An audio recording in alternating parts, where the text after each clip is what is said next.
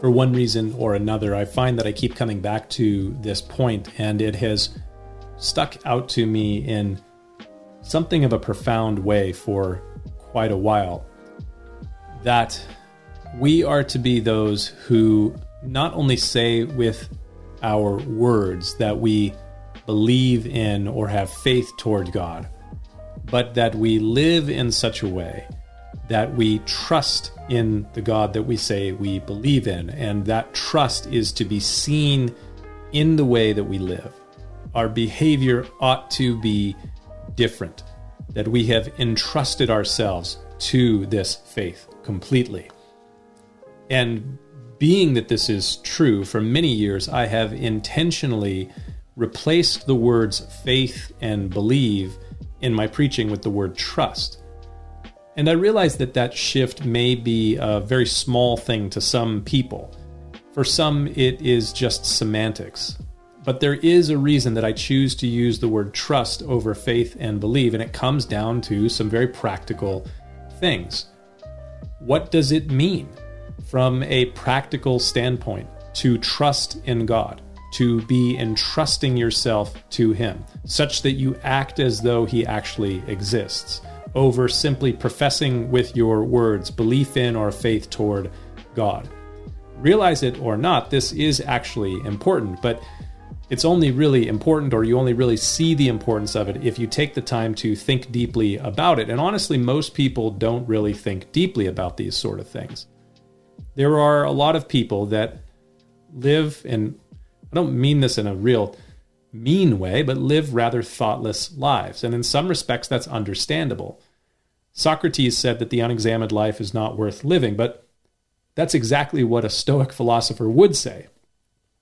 The, the reality is, there are plenty of people who live more of an Epicurean life, uh, an Epicurean life of kind of thoughtless frivolity, eating and drinking and being much more merry than the Stoics in their midst. And the attraction of amusing frivolity is strong especially in the stress that people have been experiencing over the last year. A lot of people have opted for more of an Epicureanism over a Stoicism. Why is that? Because deep and serious thought about the heavy realities of life is heavy.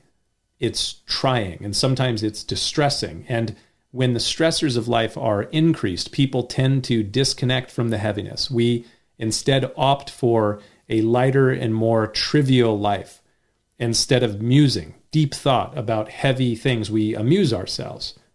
So there are a lot of people who follow the path of the preacher in the Old Testament book of Ecclesiastes, which, if you've never read the book of Ecclesiastes, I would encourage you to take an hour or so to do so.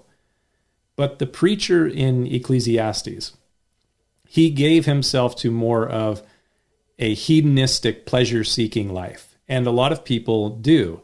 And oftentimes, that hedonic endeavor results in a nihilistic outcome. In fact, Solomon's conclusion, 3,000 year old conclusion, sounds more like something from Friedrich Nietzsche or Jean Paul Sartre or Albert Camus than it does something that you would expect to find from 3,000 year old literature. He, he writes about his experience in Ecclesiastes chapter 2. He says, Whatever my eyes desired, I did not keep from them. So he just went after whatever he wanted, whatever he could. I did not withhold my heart from any pleasure, just hedonism. And indeed, all was meaningless and vanity and chasing the wind. There was nothing worthwhile under the sun. I've interacted with a number of people over the last several months who seem to be stuck in a similar rut. And the simple platitudes of just belief and faith won't suffice.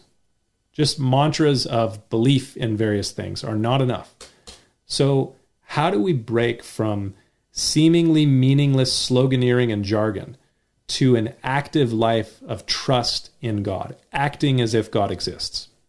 Well, that's actually the question that a group of people brought to John the Baptist 2,000 years ago. They asked John, in light of everything that he was preaching or telling them, what should we do? What's the practical outcome that should be a part of our lives? And John answered and said that they should bear fruits worthy of repentance.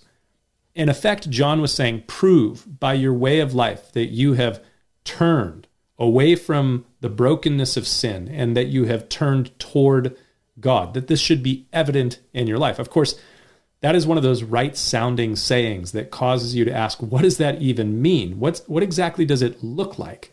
And that's what the people said to John. In Luke chapter 3, verse 10, so the people asked him, What shall we do then?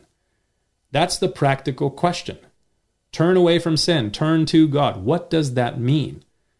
It means this greater than simply believing that there is a God, act as if God exists. Well, how do we do that? John answered and he said to them, He who has two tunics, two cloaks of clothing, let him give to him that has none, and he who has food, do the same. What exactly is that? Well, it's remarkably simple. If you have more than you need, give some away. That's what it looks like to live by trust in God. You have more than you need, give some of it away. And then a group of tax collectors, they came to John and they said, Well, what shall we do? And John said to them, Collect no more than what is appointed for you. Again, remarkably practical. Do not take more than you are appointed or allowed. Don't take what you don't need. And then a group of soldiers came to him. And the group of soldiers, they came to him and said, Well, what shall we do? And John said to them, Don't use your authority or your position in a wrong way we're seeing some problems with some people who use their position of authority in a wrong way in the news right now. So don't use your authority or your position in a wrong way. Don't intimidate people. Don't accuse people falsely and be content with what you have. Again, hyper practical. Give what you don't need away. Don't take more than you need. Be content and satisfied with what you have and work to be righteous in your dealings with others. So, if God is real, and you believe that He is, then you ought to respond actively to your faith in these very simple and practical ways. It doesn't require incredibly deep thought, just some active and practical faith. Something to think about. We'll see you next time.